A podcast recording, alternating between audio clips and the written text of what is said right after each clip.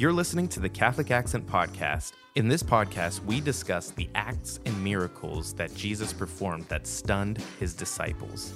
And we're back. We are. Do you sorry. want to do that? Go ahead. Oh, sorry, Jordan, but I'd be happy to. it Little away. guest introduction. Well, here we are back at the Catholic Accent Podcast, and I'm Father Chris Pujol, and with me is Father Andrew Hamilton and Mr. Jordan Whiteko from the Communications Office here at the Diocese of Greensburg. That was nice. Oh, thanks. You know, I've been learning a lot from you over these past few weeks. What are we talking about today? Today, we are going to be talking about the wonderful story of Lazarus, that great guy from the Bible who died, came back from the dead. I'm stunned. So, Jordan, how about you lead us into what's going on here? So, some will argue that the raising of Lazarus is Jesus' most important miracle and the miracle that leads us to Jesus' death a short time later. Why is this miracle so shocking? I mean, other than obviously someone's being raised from the dead. You got it. yeah, that's why it's very shocking. So, no, Yeah, no, why so- did this upset the uh, Jewish leaders so much? well, it gives great credence to everything that Jesus has been saying, right? That he's been working these great miracles, but one miracle certainly that you could never do unless you were, of course, God raising somebody from the dead. It's And there very was a whole group of Jews who did not believe in the resurrection of the dead. Mm-hmm. Now, here, though, I think before we dive in deep, it's important to say that the rising of Lazarus is a resuscitation of the body, it's not his resurrection. Christ has been resurrected because he has received his body back in a glorified manner, in the manner that we will receive it on the last day when our souls are reunited with our earthly bodies and we rise from the tombs and all the tombs open. This is a resuscitation where Lazarus has died, he's been placed in the tomb, good friend of Jesus. Jesus comes to mourn his friend's loss and to show his power and authority over all of creation, he resuscitates him by calling into the tomb, Lazarus, come out. Was anyone with him when he did this? Oh, yeah. Well, the, the Jews were gathered around The to Jews witness it, gathered as well as Martha and Mary, Mm-hmm. the, the sisters of Lazarus. Before we even get to there, though, so one of the things leading up to the raising of Lazarus is that Jesus is not right at Bethany, where Lazarus and Mary and Martha live together, but they're a little bit far away, and he gets word and message that Lazarus is essentially sick and everything else like that. And then he does something very odd. He waits. Waits two days. And so it's an interesting Two days after his death. No, before. He wait. He waits two days from the moment he hears that Lazarus is ill. So the news is brought to him, Master, the one you love is ill. And Jesus heard this, and then he remained for two days in the place where he was. And he explains it, though, to his apostles, disciples that are with him, that it's really, again, as we talk about the Gospel of John, this is going to be a sign of Christ's glory, his ability to raise Lazarus from the dead. An interesting person that I'm always stunned by whenever we meet him in the scriptures is St. Thomas, right? We always remember St. Thomas for his doubting. But interestingly, in this part of scripture, in the 11th chapter of John, Thomas says something very brave. He says to the rest of the apostles, because they're worried that going closer to Bethany, closer to Jerusalem, that Jesus is going to get killed as well as all of them together. And Thomas says to the rest of them, Let us go to die with Jesus. Mm-hmm. Why, why wait two days? Why not go immediately? What, why did he want the, the drama, if you will? Well, Jesus starts to. He obviously, as God, knows what he's about to mm-hmm. do. Mm-hmm. And he wants to teach the disciples, right? So, as rabbi, a teacher, he wants them to learn the message of the gospel and what he's come to do. And so that's why when he hears this, Jesus says, Finally, let us go to Judea. The disciples fret. They've already tried to stone and kill you there. Let's not. Then we hear Thomas say, Let's go. When he hears of Lazarus' death, Jesus says something very peculiar. I'm glad that I was not there, that you may believe. Now let us go to him. Okay. So he wanted them to see and know that Lazarus was dead. in a lot of ways, this is the greatest sign. They've seen everything, transfiguration, everything else down the line, but now you're seeing, okay, God has control even over death itself, mm-hmm. and that He can He can even see through death to bring life, which is His mission on the earth. which is to bring us to the fullness of eternal life, dwelling eternally with God rather than remaining in death. especially since we have to remember prior to the fall in the garden in Genesis, there was no death. Sin brings about death. And so, what Jesus is doing is restoring life and saying, yes, death will happen, and even he himself will suffer death. But that's not the end of the story. we hear that the wages of sin is death. And so it's the the in that way like the natural consequence that comes about. But that doesn't mean that's where we end. But rather christ takes us through that to life itself. Mm-hmm.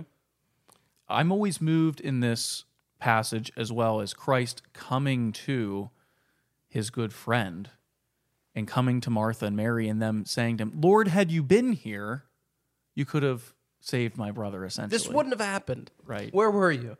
and Jesus has to show them that this world isn't what we are meant to be forever. Or made for? Is But that rather why than Jesus wept? Well, in his human nature, he also wept because Uh, their lack of faith, but also because he loved his friend Lazarus. Yeah.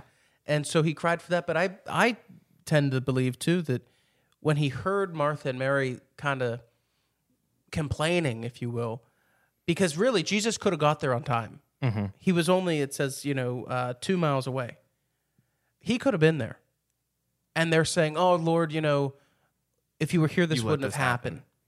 And so he's both weeping for the lack of faith and he's weeping for his, his friend. friend. Now, I think this would have stunned the apostles and disciples. One, the miracle itself, but watching Jesus cry. Often I use this in my funeral homilies if I'm able to choose the gospel because it shows the great love that God has for us. Jesus knows that he's the resurrection and the life. Mm-hmm. He knows the end of the story, mm-hmm. and yet he still enters into our suffering so much so that he weeps with us. That's a God I can trust. That's a God that I could follow through anything because he's there with me, even in the midst of great suffering and trial. And so it's, I think it's said to be one of the shortest lines of scripture or the shortest. Jesus wept, right? But it's something that has great and profound meaning for us in a way that we can connect to our God. And I'm sure the apostles and the Jews and the disciples, everybody around at that time, were stunned by, but in a way that really led them to greater belief in Christ, especially then as he moves into the raising of Lazarus. And then the Jews on the sidelines, you know, you can almost hear them rustling because they're watching all this happen. And similar to the wedding at Cana, a death in this time is a community event. Everyone's coming together to mourn. Oftentimes there was paid mourners and the Jews are whispering, Even back then, there were paid mourners. "Oh, absolutely. wow. Not just you, Jordan, but everything. Ryan. wipe those tears. And uh, but they're saying to each other, "See how he loved him. See how he loved him." But then they start to question who Jesus is, and they say, "Hmm, the one who opened the eyes of the blind, he could have done something. Mm. This man didn't have to die." And I love this. It says, "Jesus, perturbed again, came to the tomb and told them, open it up." And the first reaction is a human reaction. Lord, we can't. There'll be a stench. It's been four days. But he insists. And so, even in our own lives of suffering and misery, we think sometimes we're not good enough to receive the, the, the voice of the Lord in our hearts. We stink. We stink.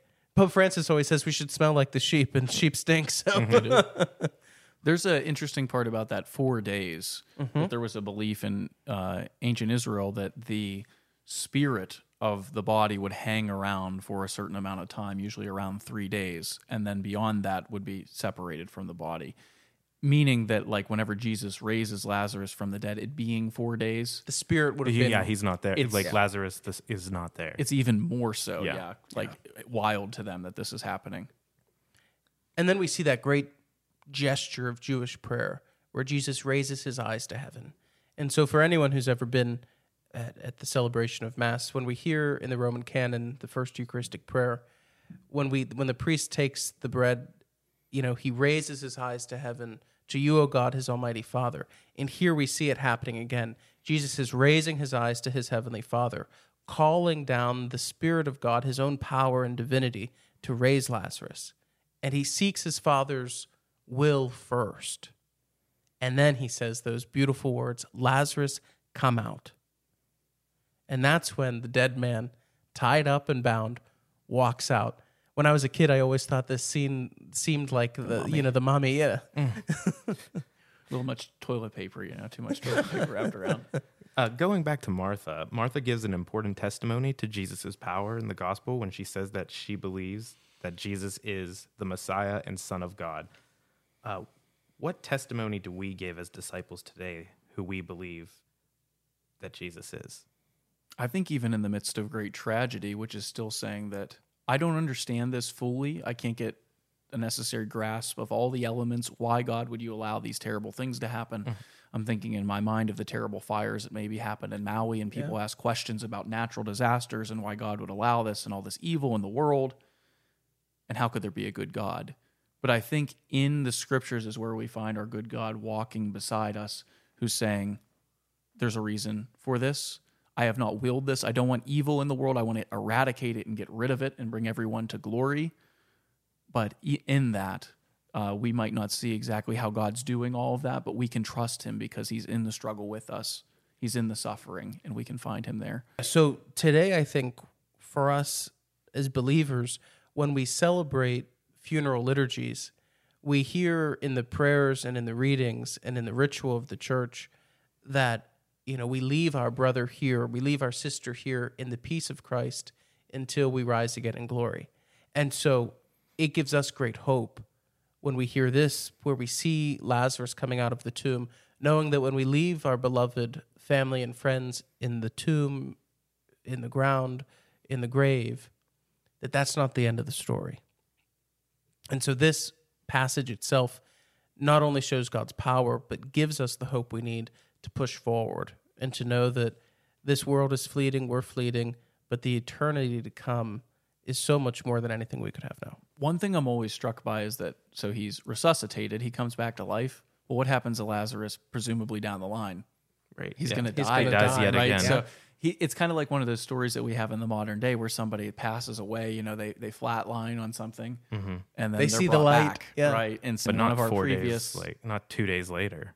Yeah, I mean, Yeah. he saw a lot. he saw he, So he saw more was than probably just like, the light. He had a lot of time to contemplate. right. He, things. he Yeah. was there for a bit. he probably said, Jesus, why would you bring me back to this earth? yeah, that's true too. And in one of the previous podcasts, though, about our Mount Rushmore of people to talk to at the Mount of Transfiguration, Mount Tabor, I said Lazarus because I would love to talk to him. One, because he so intimately knew Jesus. Mm-hmm. We're told as a friend, Jesus weeps at, at his death specifically.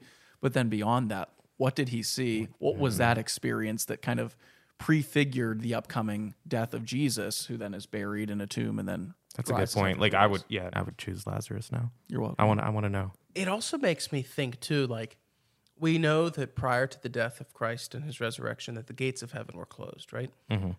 so it's almost like jesus is bringing lazarus back to wait to die again until after jesus has opened the gates of paradise because he loves him so much he doesn't want him to have to go through that experience of being without god and so we know Lazarus is going to die again. And if Lazarus died after our Lord, then he would be able to actually die and enter into the heavenly kingdom, which he would not have been able to do prior to the death of Christ and his resurrection. So, how much do you love your friends, Jordan? Depends on how much energy he had to like expend on you. spend. Yeah. so I mean, my friends. I mean, there's probably a couple that I would want to bring back for sure. Uh, some other ones I'd be like, The stench I- isn't I- worth it. I can, yeah, I could do without it. How about you? Or would you want? Would you even want them to come back if they're experiencing, you know? Eternal bliss. Isn't part of this though, like whenever people die, we say this so often in funerals that like funerals, we certainly pray for those that are the deceased and they need our prayers, especially if they need to come to greater perfection through purgatory than to heaven. But beyond that, like we pray in the funeral liturgy for the family, And for ourselves, for the mourn. people there, yeah, mm-hmm. because we're mourning the loss of somebody. And so, like you mentioned, we might want to bring back somebody more than they want to be brought back in that mm-hmm. sense. If they're already reveling in the greatness of God, they're in a better place than we are now. Right. And we hope that they draw us up with them. and pray you know? for us. Yeah. That's why for millennia we've had such a great devotion to the holy souls in purgatory. And I remember as a kid, one of our teachers telling us in school um, that the more souls in purgatory we pray for, that as they make their way into heaven, they will pray for us. And maybe that's a selfish motive, but I'm thinking I'm gonna we're all gonna need all the help we can get. We'll be turning out the lights in purgatory. exactly. We got to end it. No. It- but even purgatory is a beautiful grace that the Lord gives us a gift where we're allowed to cleanse ourselves of mm-hmm. that which keeps us from Him. And- And the church explains herself in a way that's threefold. The church militant, which is us fighting for our salvation here on earth, still in the struggle. Mm-hmm. Then the church suffering, those in purgatory that are awaiting their full purification and entrance into heaven, which need our prayers here on earth and the help of the saints.